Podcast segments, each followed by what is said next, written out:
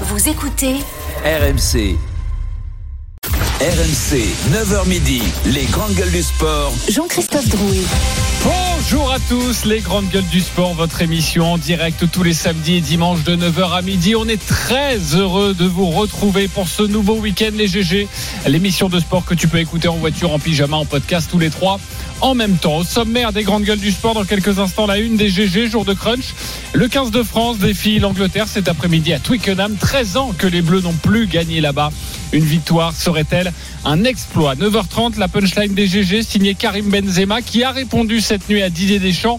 Ce feuilleton tourne-t-il au ridicule? La vie des GG évidemment. À 10h, les GG passeront la seconde autour du PSG de son élimination habituelle. C'est la tradition en huitième de finale de la Ligue des Champions. Christophe Galtier est-il forcément condamné? Et puis 11h, le bras de fer autour de Tony Yoka qui remonte sur le ring ce soir, dix mois après sa première défaite en pro. Il a tout changé, il a beaucoup travaillé. Croyez-vous au nouveau Tony Yoka? Et puis ne manquez pas votre nouvelle séquence. Vous le connaissez désormais. Le guet-apens pour les grandes gueules du sport. Le fameux débat caché. Les GG ne savent rien et pourtant, elles vont devoir tout vous dire. J'imagine, mes GG, que vous avez déjà quelques idées. Ce sera Absolument un peu plus tard dans l'émission. Les grandes gueules du sport ce matin, une grande gueule qui, comme Marco Verratti, fume des clopes et ça n'empêche pas d'être bon tous les week-ends. Simon Dutin, salut Simon. Salut JC, mais j'ai arrêté, j'ai arrêté pendant l'échauffement. Je l'ai fait juste après, le, après les matchs. Ah, Euh, après. Quand, quand on me remplace. Quand t'as les bronches bien la ouvertes. ouais. Ok, parfait. efficace. T'as bien raison. Un petit peu d'adrénaline et derrière, poum, on peut à consommer évidemment avec Mais tu modération. fais bien de, de- de le rapprochement parce qu'au niveau de la conservation de balles, de l'instinct, les yeux dans le dos sur, le, sur la pelouse, il y a aussi un petit peu de, de Verratti quand même. Donc, euh, Au niveau de la relance aussi, non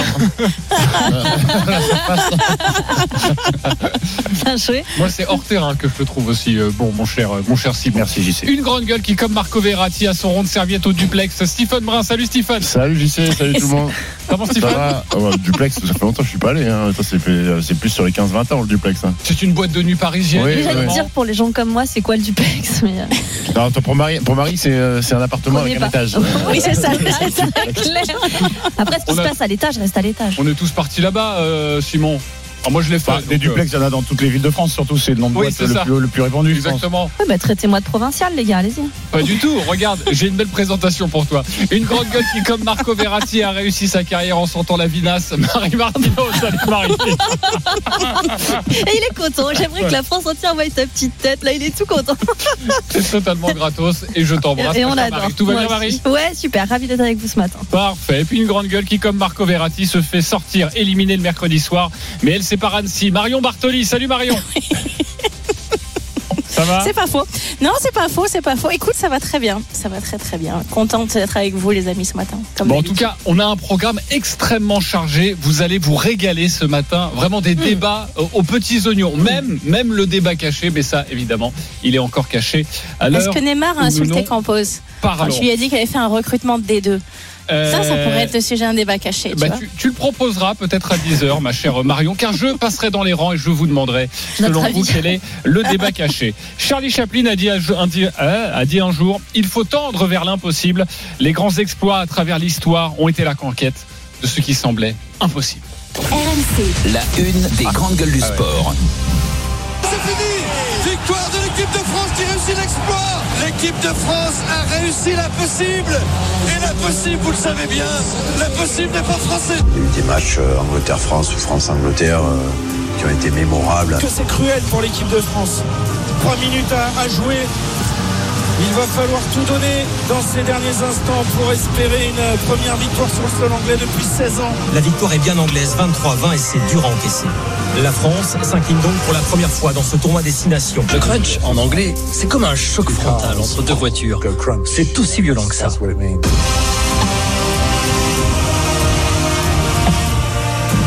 11 août 2007, c'est la date de la dernière victoire du 15 de France à Twickenham face à l'Angleterre. C'était un match de préparation pour la Coupe du Monde.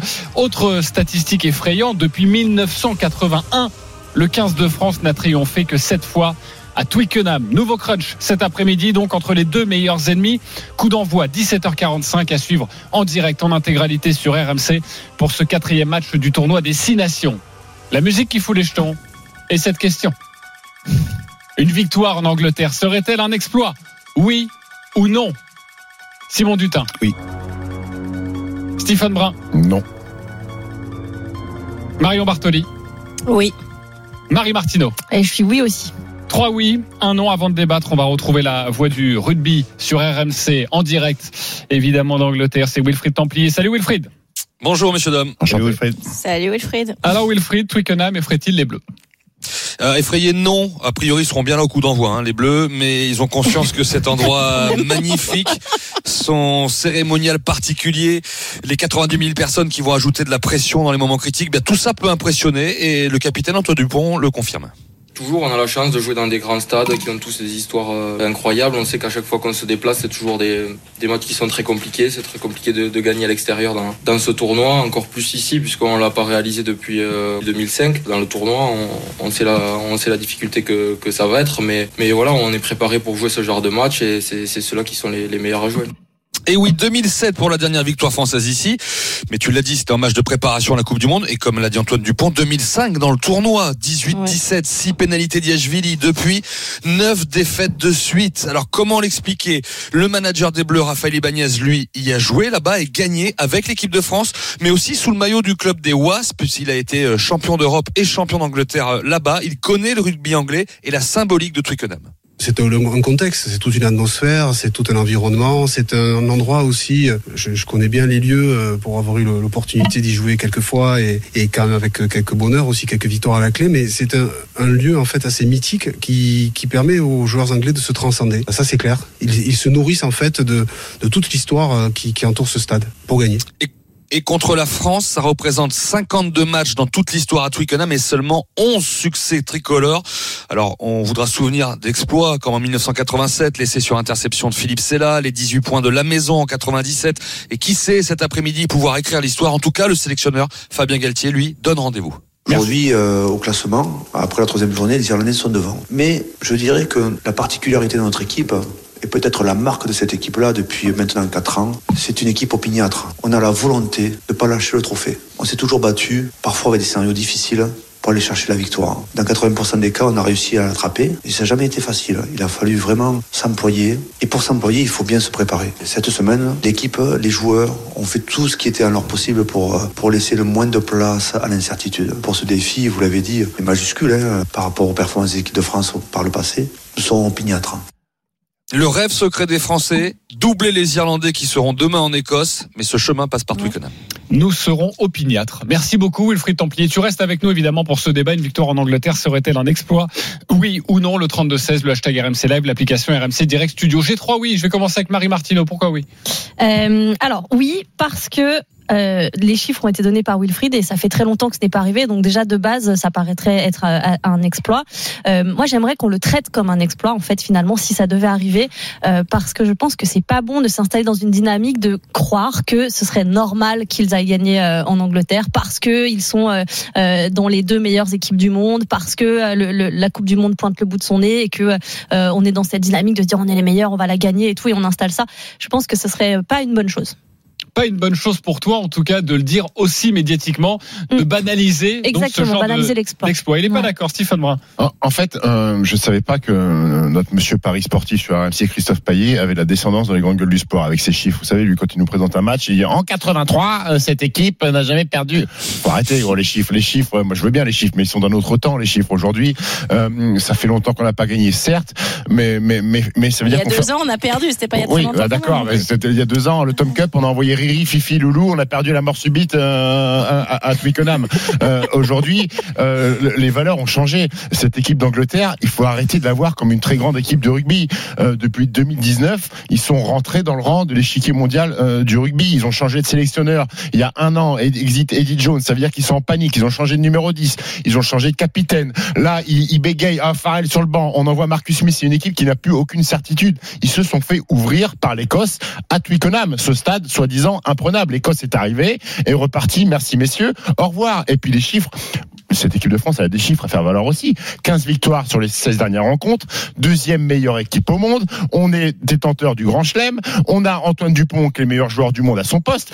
Enfin, je suis désolé, exploit, le mot est trop fort pour une équipe qui a battu toutes les équipes du monde ces deux dernières saisons. Donc arrêtez de nous vendre. De toute façon, depuis le début de ce tournoi, on nous vend la peur. L'Italie, attention, hein, c'est une belle équipe. Hein. Euh, Mais l'Écosse- non, mais c'est Bah, pas C'est pas loin quand même. Attendez, Bah, voir les un matchs peu. qu'on a fait depuis le début du tournoi. hein. Il y a- on n'a pas un match sera- référence depuis le début du tournoi. hein. Cette victoire, c'est une belle performance. Mais de là à dire que c'est un exploit, nous sommes l'équipe de France Alors, quand alors, même. je reprends la main, mais je vais laisser la main à Marion Bartoli, évidemment, juste pour vous dire. J'étais plutôt dans le camp de l'exploit. Je me suis dit quand même, gagner un crunch, Twickenham, c'est un exploit. Il est et, bon. Et je reconnais que Stephen commence à bon. me faire progressivement changer d'avis. Bravo. Très belle performance, mais attention. Attends, Marion va parler et je risque de rebasculer dans l'autre camp, évidemment. Marion, à toi. Non, mais ce que dit Stéphane, effectivement, est réel. C'est vrai que c'est une équipe en reconstruction. Derrière, euh, ils ont énormément de problèmes. Ça va jouer surtout sur les mêlées. Mais ce que va essayer de tenter l'Angleterre, c'est de faire un petit score. Ils vont pas essayer de faire un magnifique rugby, marquer beaucoup d'essais. Ça va jouer sur des molles, sur des rucks. Ils vont jouer beaucoup par, par les airs. On sait très bien qu'ils essayent de gagner des mètres par les airs avec énormément de coups de pied. Donc ça va pas être joli, ça va pas être un beau rugby. Mais pour moi, quand tu as des références ou la dernière fois que tu as été capable de gagner dans un stade sur un match officiel, c'est en 2005 et encore d'un petit point. Alors certes, il y a deux ans, on n'a pas perdu de beaucoup, mais on a perdu. Et quand on les a battus, ça a été chez nous, ça n'a pas été chez eux. Ça reste quand même difficile. On peut pas dire qu'on a des références contre eux. On est capable de les ouvrir systématiquement. On a quand même aussi des absents du côté français. On vient pas non plus avec euh, nos rangs complètement au complet, avec une équipe où il y a aucune blessure, aucun problème. Alors oui, il y a le retour de Danti qui, euh, qui je pense, va beaucoup aider cette équipe de France. Et bien sûr qu'on a des joueurs d'expérience, mais au vu des résultats précédents, au vu de- du niveau de jeu de l'Angleterre, où c'est des, des matchs très étriqués, extrêmement serrés, où on laisse peu la capacité de développer notre jeu, non, ça va pas être facile. Et je pense pas qu'on va être capable de les ouvrir de 40 points, ça c'est certain. Ok, mais Simon Dutin, ce que vous dit aussi, euh, ce qui est en train de nous dire ce matin Stephen Brun, c'est ne jouons pas les petits Français, quoi. Ne jouons pas les, les petits, voilà, coqs qui arrivent là à Twickenham euh, avec plein d'immunité. Il faut leur rentrer dedans. Oui, enfin Stephen Bray, il est obligé de regarder les matchs de rugby depuis qu'il travaille dans cette émission, sinon euh, ça ne l'intéressait pas. Ouais, c'est ce qu'on ça- appelle un, un rugbix. Donc euh, Non, non, non. il a pas. il a- Ah, il a- moi j'ai encore, désolé, j'ai Ah, encore, j'ai les fesses rougies par euh, le. Après, après, venant d'un mec, Par le- physique de talonneur, moi, je veux bien l'accepter. Excellent, le physique, le physique, le physique, les attaques, votre non mais les numéro, attaques sur le physique quoi, de, de la part du grand sifflet, il passe pas sous la porte. Excuse-moi. On y va, Attendez, on c'est. Parce que l'archi- l'architecte n'a Non pas mais sérieux, moi j'ai encore les fesses rougies par les Sorry Good Game de Will Carling, par les triplés de Ronnie Underwood. Enfin, depuis quand c'est pas un exploit de gagner à, à Twickenham? On, on aura l'occasion de, 呃 de reparler de ce, ce stade. 16 ans qu'on n'a pas gagné là-bas, à 18 ans qu'on n'a pas gagné euh, dans le tournoi. Mais ça c'est bien français. Voilà, on a la meilleure équipe du monde, donc on doit gagner euh, partout. On est arrogant. Euh, on, on rappelait les stats, les Anglais, on les joue tous les ans, tous les ans, tous les ans, tous les ans. Euh, donc euh, effectivement, alors là, nous sommes opiniâtres. Hein, euh, la réintroduction de l'adjectif opiniâtre dans la langue Il dit française. quatre fois dans sa conférence de presse. euh, Ah, c'est le mot de la semaine, opiniâtre. effectivement, c'est le. Euh, c'est J'ai regardé un reportage sur Arte et le, le- le mot lui plaisait bien. Donc, il dit, Au moins, ça a, dû, ça, a dû, ouais, ça a dû booster euh, euh, la- l'affluence sur le site du Larousse ou du, Petit Robert. Euh, non, mais parce qu'ils nous détestent, on les déteste. Ça reste une plus grande nation de rugby que nous, même s'ils sont effectivement en reconstruction. Je pense qu'ils ont encore plus envie que d'ordinaire de nous battre parce que ça ferait gagner un petit peu de temps à Borswick dans sa reconstruction. C'est le nouveau sélectionneur de, l'équipe d'An- d'Angleterre. Et puis, je sais pas, le Swing Low Switch Chariot, c'est un stade, on aura l'occasion d'en parler, où s'ils prennent euh, 10, 15 points d'avance, tu te fais massacrer par l'ambiance, par ce qui se passe autour de, euh, grâce à cette culture, ce, ce peuple, hein, voilà, ce peuple anglais qui euh, est capable de, de, de s'unir derrière son équipe. Donc oui, évidemment, il nous manque du monde. Dupont, il est pas, il est pas stupide, il l'a rappelé en conférence de presse. C'est compliqué, c'est un exploit effectivement de gagner à Twickenham. Enfin, si gagner à Twickenham en rugby euh, à ce niveau-là C'est dans le tournoi, exploit. c'est pas un exploit. C'est quoi un exploit dans, le- dans le rugby euh, à part aller gagner C'est euh, gagner, à Nouvelle-Zélande, ça ouais, c'est un bah, exploit. eh ben, c'est de, de la même, pour moi, c'est euh, du même, Du même calibre. ouais. Oh, arrête, de, de le niveau de l'Angleterre, Simon, tu l'as vu. Alors, je suis peut-être un rugbyx, mais je les ai vus, moi, les performances de l'Angleterre, et toi aussi. Là, t'essayes de, de, de, de, de vendre la peur, comme si l'Angleterre, parce que Twickenham va transformer le jeu de rugby de l'Angleterre. Je suis désolé, mauvais. ça peut tourner. Alors, mauvais. là, là, je Même parle sous le Boswick, pas ce qu'il fait. Je parle sous le contrôle de Wilfried, ça peut tourner. Ils font pas une si mauvaise entame que ça euh, à, à Twickenham Mm. face à l'Écosse. Ils prennent un essai extraordinaire. Tu vois un essai comme ça tous les 15 ans par l'arrière, par, par l'arrière écossais. Ça tourne pas pour eux. Effectivement, ils se mettent dans le trou. Euh, ce stade, il peut te pousser, mais il peut aussi te mettre euh, au fond Ça du peut gouffre. basculer, ouais. Et, je pense que ce premier Attention. match, il passe pas loin de le gagner aussi. Merci Wilfried. Vas-y, Wilfried. peux- Non, mais ça peut basculer.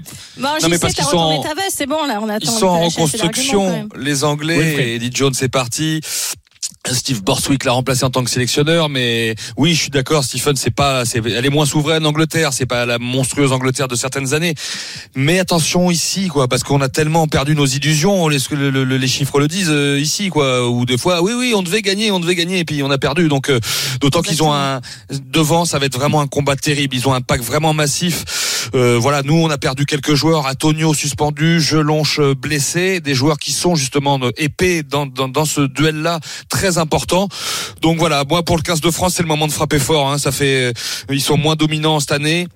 Ils étaient sur euh, le Grand Chelem, sur 14 victoires de suite. Il y a quelques doutes depuis quelques semaines. On, voilà, et à, à six mois de la Coupe du Monde, c'est un rendez-vous. Voilà, s'ils vont gagner là-bas, en, en mettant fin à tous ces chiffres, mais franchement, ça nous mettrait euh, par rapport à la Coupe du Monde sur Ça une, arrête un voilà, exploit. sur un super chemin. Mais si je comprends bien en tout cas euh, les arguments et l'avis, la position de Marion, de Marie, de Simon, vous vous attendez plutôt à perdre face à cette équipe d'Angleterre, C'est- mais, quand même grave mais de perdre penser pour que- cette équipe Mais de France non, deux fois dans non, on on s'attend pas à perdre. Mais on a te changé de dimension, on a changé de dimension. d'aller les battre. Mais non, mais quand t'as un historique, quand t'as une équipe qui joue d'une certaine manière, et c'est une certaine manière qui nous convient pas forcément, avec beaucoup de ballons en l'air, ils vont utiliser énormément de jeux au pied. C'est pas des équipes sur lesquelles on a l'habitude de jouer. Forcément, quand t'arrives un tout petit peu déforcé, comme c'est le cas aujourd'hui avec Fabien Galtier, qui amène, qui amène une équipe quand même un petit peu déforcée, tu peux pas dire quand tu joues pas à la maison dans un stade qui t'a pas énormément réussi que t'es archi favori. Enfin, il faut juste être logique, Stephen. Faut pas faire preuve non plus de suffisance et d'arrogance en se disant ouais c'est bon, on est les meilleurs du monde, on a perdu juste contre l'Irlande, donc on va vous massacrer. Ok. Non, euh, tu peux pas dire ça. ju- Juste rapidement, Pour- juste c'est grave ou pas pour- C'est grave ou pas si on perd face à l'Angleterre Non, mais non, mais parce que ça, quand même, il faut Ah, arrêter de fait deux défaites c'est enfin, c'est quand même grave. hein. Mais qui remet tout en question parce qu'il perd en Angleterre? Ça va encore une fois dépendre de la manière. Si, si jamais on perd, tout dépendra euh, de la physionomie du match. Mais encore une fois, c'est un exploit pour toutes les équipes du monde, quel que soit leur niveau et leur euh, ranking mondial, d'aller gagner à Twickenham. Point barre. Ok. Faut arrêter On- de se voiler la face. 11h30 les copains, notre débat, on y reviendra un petit peu sous un autre angle. Un stade peut-il faire gagner des rencontres Oui, oui. Ce sera notre débat. Mhm. Et évidemment, euh, chers sportifs de haut niveau, vous allez pouvoir nous donner votre avis, votre sensation, votre expérience de joueur de haut niveau. Merci beaucoup Wilfried Templier d'avoir été avec nous. On te retrouve tout au long de la journée. À toutes. Et forcément, 17h45, le coup d'envoi ce soir de ce match entre l'Angleterre et la France. Tu seras aux côtés de notre Denis Charvet que l'on embrasse bien fort. D'ailleurs, Denis viendra nous parler de, de Twickenham à 11h30. On se retrouve dans quelques instants. La punchline des GG, nous avons bouleversé notre programme. On devait parler de Gaël Monfils, ça ce sera dans le zapping. La punchline, Ah, c'est le cette débat nuit. caché déjà Non, non, pas du tout. Ah, La punchline cette nuit de Karim Benzema qui a répondu à Didier Deschamps. Restez bien avec nous, je vous explique tout dans une poignée de secondes. À tout de suite sur RMC. RMC, 9h midi, les grandes gueules du sport. Jean-Christophe Drouet. 9h29 de retour dans les grandes gueules du sport, votre émission tous les samedis et dimanches de 9h à midi dans une dizaine de minutes. On s'en fout, on s'en fout pas.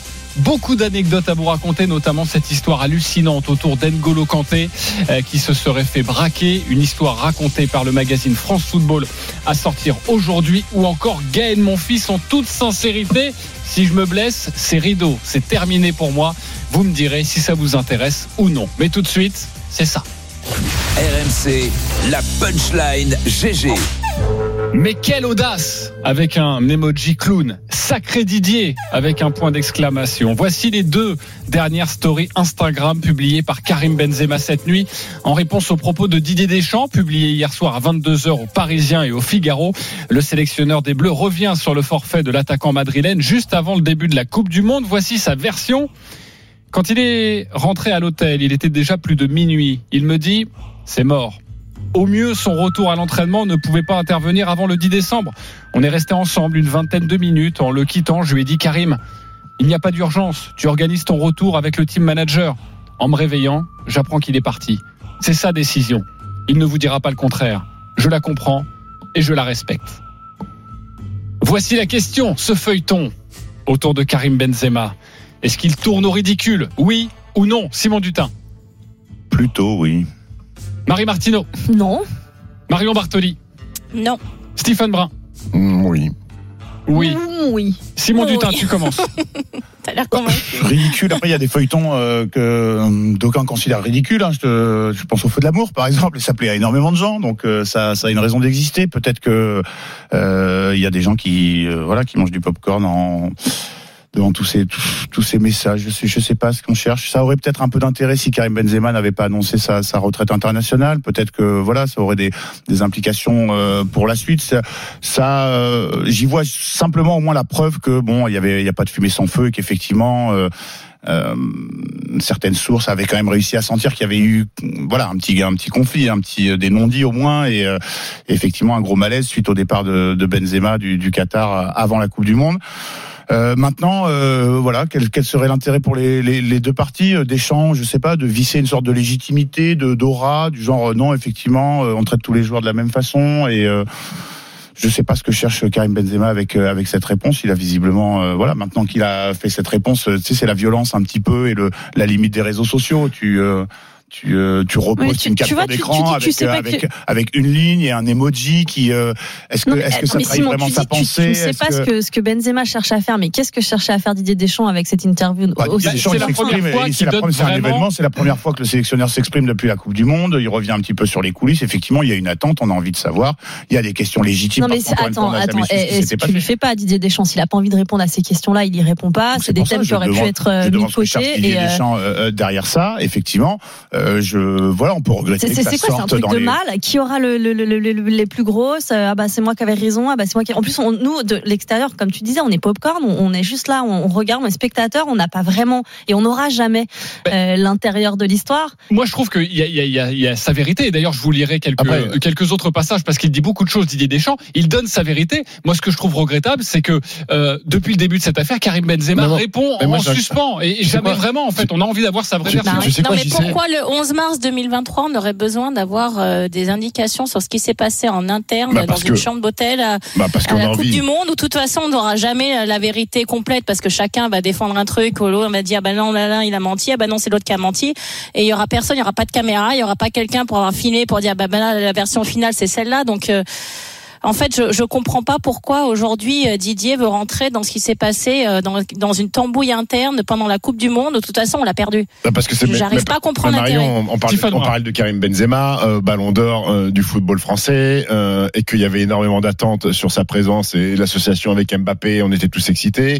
Que son départ s'est fait un petit peu en catimini, donc on a envie d'avoir des réponses là-dessus. Je trouve que Deschamps, euh, il s'est quand même livré parce qu'il a, il a, il, il- il a quand même dit beaucoup de choses euh, de, de l'intimité de, de ce rendez-vous-là. Par contre, Karim Benzema, autant j'adore le joueur euh, qui est fantastique, autant l'homme me laisse dubitatif.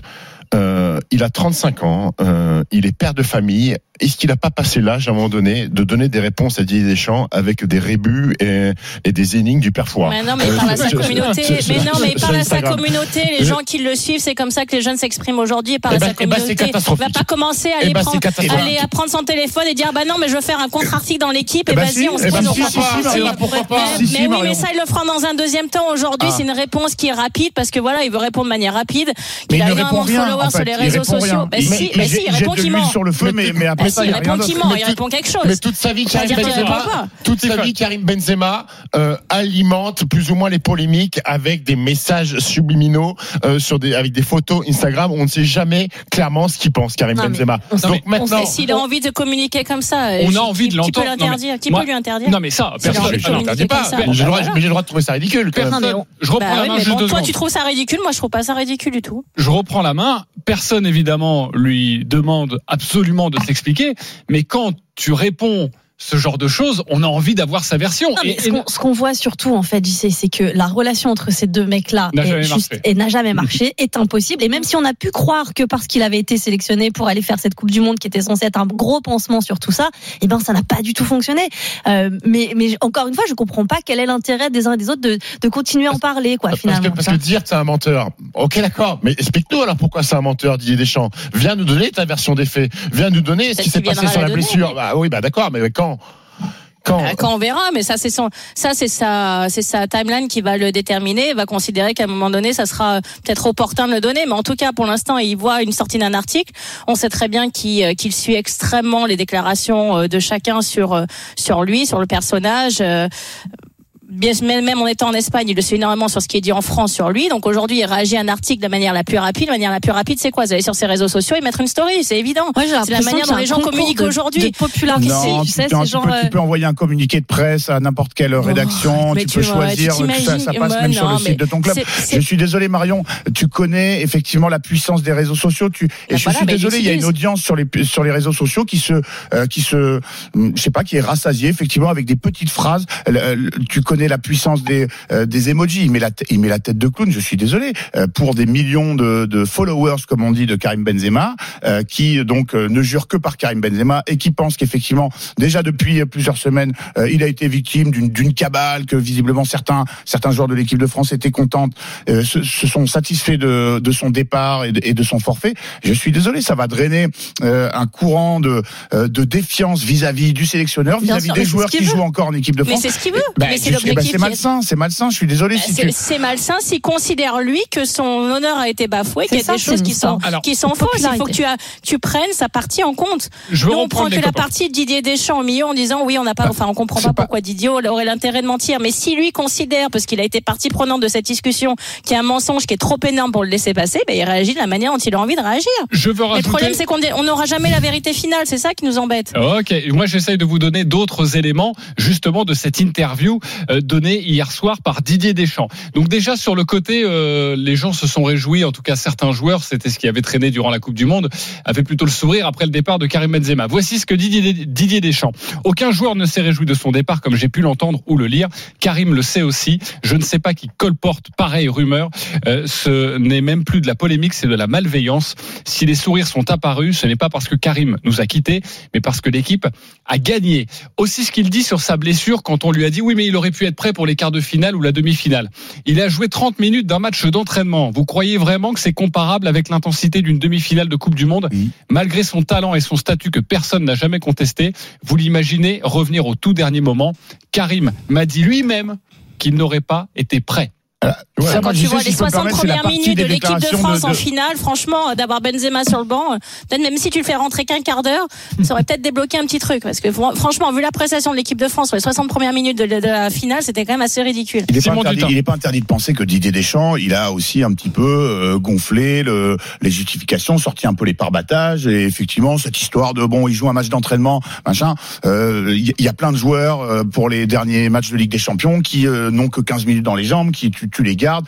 Euh, bon, Après, voilà. on rappelle, on rappelle qu'André Di Maria euh, n'a quasiment pas joué la Coupe du Monde et que le, le- le sélectionneur argentin l'a préservé pour la finale. Ouais, mais le problème, le problème avec cette déclaration de Benzema, c'est que ça remet un petit coup de clé dans la boîte à musique qui consiste à dire que bon, euh, Deschamps finalement, euh, il préférait se passer de l'influence d'un Benzema dans son groupe que de ses performances sportives sur le terrain. Or, il est quand même pas fou. Deschamps, ce qui l'intéresse, c'est gagner, et ça revient à dire qu'en fait, il aurait préféré se priver du meilleur attaquant du monde et de la chance, d'une chance supplémentaire de gagner euh, le trophée avec lui, euh, au profit de faire quoi D'une polémique plus, qu'il aurait suivi pendant- harmonieuse. Mais faut si, arrêter les mais bêtises. bien sûr, Marie mais c'est ça. Pour, pour faire, c'est ça. pour faire fi d'une polémique qu'il aurait suivi pendant les 15 jours, à savoir est-ce qu'il va rejouer, est-ce qu'il va pas rejouer, est-ce qu'il va rejouer, est-ce qu'il va pas rejouer, peut-être qu'il a fait ce choix, effectivement.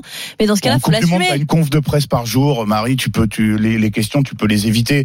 Je suis désolé, c'est pas. Deschamps, il est Bah, à chaque fois qu'on lui a posé une question sur Benzema, t'as vu comme il semblait irrité, C'est il pas comme les yeux au ciel.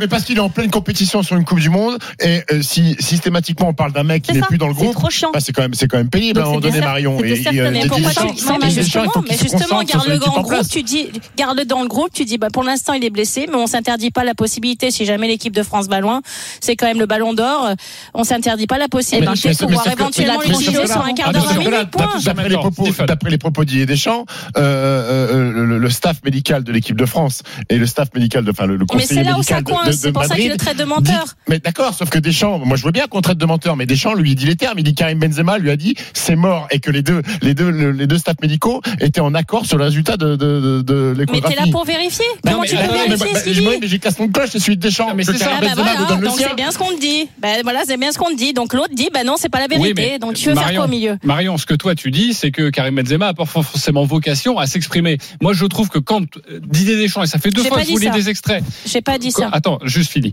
Quand je vois que Didier Deschamps, deux fois, il met Karim Benzema lui-même dans la sauce en disant, ben voilà ce qu'il m'a dit lui, Oui, bah, forcément, bon. ça, ça mérite euh, une, une réponse plus que bah, c'est un clown ou euh, sacré Didier, tu vois. Bah, pour l'instant, c'est sa réponse instantanée à un article qui est sorti.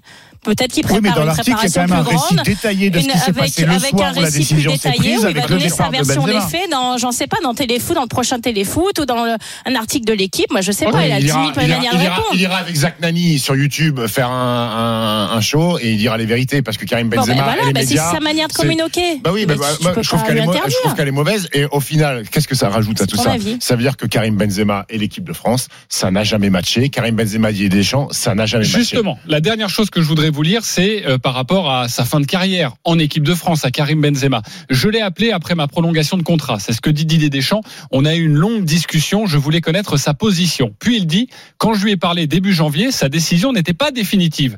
Elle l'est désormais et je me dois de la respecter. C'est un joueur important dans l'histoire de l'équipe de France qui s'en va. Didier Deschamps qui a dit qu'il veut un hommage le 24 mars au Stade de France avec euh, notamment euh, Steve Mandanda, avec Hugo Lloris, avec Raphaël Varane, et il veut aussi impliquer Karim Benzema. Oui, bah là, je pense qu'il va pas Pas toujours sûr attendre. que son Non, appel si on, fait, si on fait le bilan à la fin de cette, cette Coupe du Monde, Karim Benzema, Benzema pardon, grand perdant, catastrophe, euh, il a dû partir sur blessure, on saura jamais, oui, non. Et euh, un Didier Deschamps, bah, même s'il a perdu la finale, bah, on l'aime bien, euh, on le on le resigne, euh, il repart pour un cycle. Enfin, je veux dire, donc il y a une espèce de, Même telle la différence de traitement. Bah oui, bah oui. Oui, enfin, on peut aussi voir les choses Oui. euh, de l'autre côté. Euh, il est allé en finale de la Coupe du Monde et il est passé à, à C'est comme ça, de la il l'a perdu, il l'a Ah oui, ah, il l'a perdu, il a perdu. Il- Non mais il- je veux il dire, bah, perdu comme ok, mais 30 non, mais tu vois ce que, mais 30 tu vois, continues- tu continues à alimenter ce truc-là, et c'est exactement ce que je veux dire, c'est qu'il y a une telle différence de traitement dans l'affect qu'on peut apporter à Didier Deschamps ou à Karim Benzema que je pense que Benzema il se sent un peu, tu sais, genre trahi, genre mais comment c'est possible qu'on qu'on n'arrive pas à m'aimer en France alors qu'on peut aimer un mec comme ça alors que lui il a des coulisses et que peut-être qu'il sait qu'au fond c'est pas un mec si bien que Et ça. encore une fois, on va pas, on va pas refaire Je l'histoire, mais, mais il y a quand même, copains, il y a quand même rapidement. des, des- des antécédents dans la communication euh, plus que heurtée entre les deux. Il y avait euh, la réponse à la question euh, euh, a-t-il cédé à une partie raciste euh, de la France? À l'époque Hmm. où euh, Deschamps ne voulait plus de Benzema parce que c'est il avait été un mauvais camarade avec euh, Valbuena. Et, il y a une communication quand même un Ouais. petit peu cryptique. Il s'est seul contre face au reste du monde. Après le Ballon d'Or, c'était le Ballon d'Or du peuple, une, une déclaration qui ne voulait rien dire, comme si une grande majorité des, des observateurs et des amateurs de foot n'étaient pas euh, contents que Benzema euh, remporte le Ballon d'Or ou trouvaient pas ça justifié. Bon, il y a quand même un, un côté un petit peu victime de Benzema. Tu le dis, qui Oui, recherche bah, moi je sais pas, je sais pas quand j'entends les déclarations de Zidane à chaque fois sur Benzema qui l'encense, c'est lui qui l'a relancé au Real Madrid. À un moment donné, il voulait s'en séparer, c'est lui qui l'a gardé, c'est lui qui l'a relancé.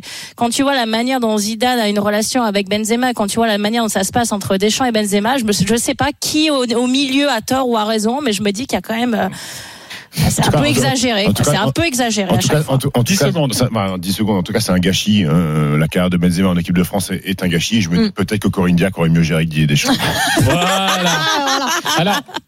Parfaite conclusion. Il connaît le conducteur. 10h45, un homme en colère sur l'affaire Corinne Diac. Ce sera Pierre Amiche à partir de 10h30. Restez bien avec nous. On se retrouve dans quelques instants. Si vous voulez évidemment retrouver toutes les informations autour de Karim Benzema, Didier Deschamps, allez sur rmcsport.fr. On s'en fout, on s'en fout pas. L'histoire hallucinante d'Engolo Kanté ou encore Gaël Monfils tout en sincérité après son retour sur les cours. À tout de suite sur RMC.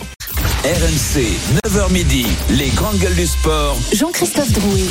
9h47 de retour dans les grandes gueules du sport, votre émission de 9h à midi, toujours ce matin avec Marie Martineau, Marion Bartoli, Stephen Brun, Simon Dutin. À partir de 10h, on ouvre le dossier PSG. Beaucoup évidemment de questions possibles hein, pour un débat dans les grandes gueules du sport. On a choisi celle-ci, Christophe Galtier. Est-il forcément condamné Vous l'écouterez longuement car il a donné hier une conférence de presse avant le match ce soir à Brest. Mais tout de suite, on s'en fout, on s'en fout pas. RMC. Le zapping des grandes gueules du sport. Plusieurs informations à vous donner, l'actualité de la semaine de ces dernières heures. À vous de me dire si ça vous intéresse ou non. Si tout le monde s'en fout, on zappe l'information. Les copains, nous avons 7 minutes devant nous. J'ai beaucoup d'informations à vous livrer. Donc on essaye de faire court sur Ouais. chaque intervention. Oui, c'est toi qui dois faire quoi, mon grand Allez, dépêche-toi. Euh, la première information dans le zapping des GG à vous donner, pardon Stephen. N'Golo Kanté qui se serait fait braquer avec un pistolet. On s'en fout, on s'en fout pas. Simon Dutin. Je ne m'en fous pas. Marie Martineau. Non, moi non plus. Marion Bartoli. Je m'en fous pas. Stephen Brun. Oui, je m'en fous pas. France Football, dans son numéro à paraître aujourd'hui, consacre une longue enquête sur les problèmes extrasportifs du joueur de Chelsea, pris en étau dans un conflit entre les membres de son entourage censé représenter ses intérêts. Kanté, alors à Chelsea, a été victime d'un guet-apens en 2017, alors qu'il était dans un restaurant euh, dans la région parisienne, dans les Hauts-de-Seine, dans le 92. Il a été invité à monter dans un véhicule avant que son interlocuteur ne lui pose un pistolet sur l'un de ses genoux et ne lui lance ton agent, tu le quittes ou on le descend? Selon France Football, N'Golo Kanté a démenti cette scène après pourtant s'en être ému auprès de certains proches. Qui veut se lancer? Stephen Brun euh, bah, encore une fois, une, une preuve euh, que ce qu'il y a autour du football, l'entourage, l'entourage des, mm. des, des, joueurs est, est, est catastrophique. Euh, N'Golo Kanté n'est pas le, le, le, premier exemple et n'est sûrement pas le, le, dernier exemple. C'est un garçon qui euh, vit pas dans la peur, mais qui aujourd'hui veut plus rentrer en France.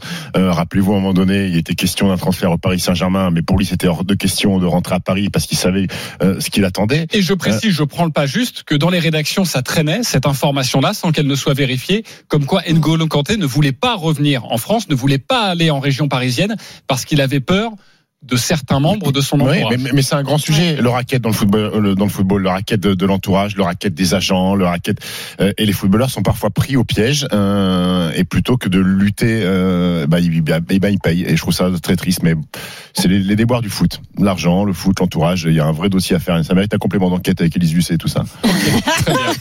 On va lui en parler, euh, c'est une, une amie, j'ai tous ses disques. Marion. Non, mais la même chose et malheureusement, effectivement.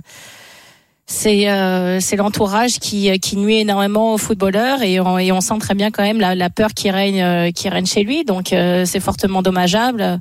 Heureusement nous dans le tennis on est quand même assez largement épargné par ça. Mais dans le foot on sait très bien que gravite autour des footballeurs qui ont réussi qui ont des très grosses réussites des gens pas très recommandables malheureusement euh, généralement issus de leur quartier euh, d'origine au départ. Et dans l'affaire Pogba euh, bien sûr on, on voit très bien aussi comment ça se passe.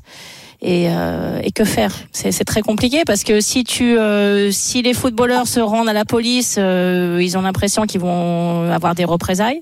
S'ils le gèrent entre eux, effectivement, comme le dit Stephen, ils finissent par payer mais euh, mais ça ça enfin je, je trouve ça extrêmement euh, extrêmement compliqué comme dossier à gérer et psychologiquement très, très mal en contre quand tu dois jouer au foot psychologiquement quand tu dois vivre avec euh, ce genre de choses là de pression tout ça c'est affreux l'affaire d'ailleurs justement horrible, complexe et détaillée par France Football plonge N'Golo Kanté c'est ce que dit l'article dans un certain mutisme et certains témoins estiment que sa gentillesse et sa naïveté ont attiré pas mal de gens pas mal de gens mal intentionnés. Les raisons d'ailleurs de ce coup de pression seraient liées à la commission perçue par son agent Abdelkarim Douis de 4,8 millions d'euros lors du transfert de Kanté de Leicester à Chelsea et des hommes de son entourage ont voulu euh, justement le représenter et prendre une partie de cette de cette commission. Très rapidement les, les copains Marie et bah et ouais, on en est rendu là quoi des, des agents qui, qui font le plein, des joueurs qui sont euh, en panique euh, et qui finissent par se blesser parce que euh, c'est le cas pour les deux hein.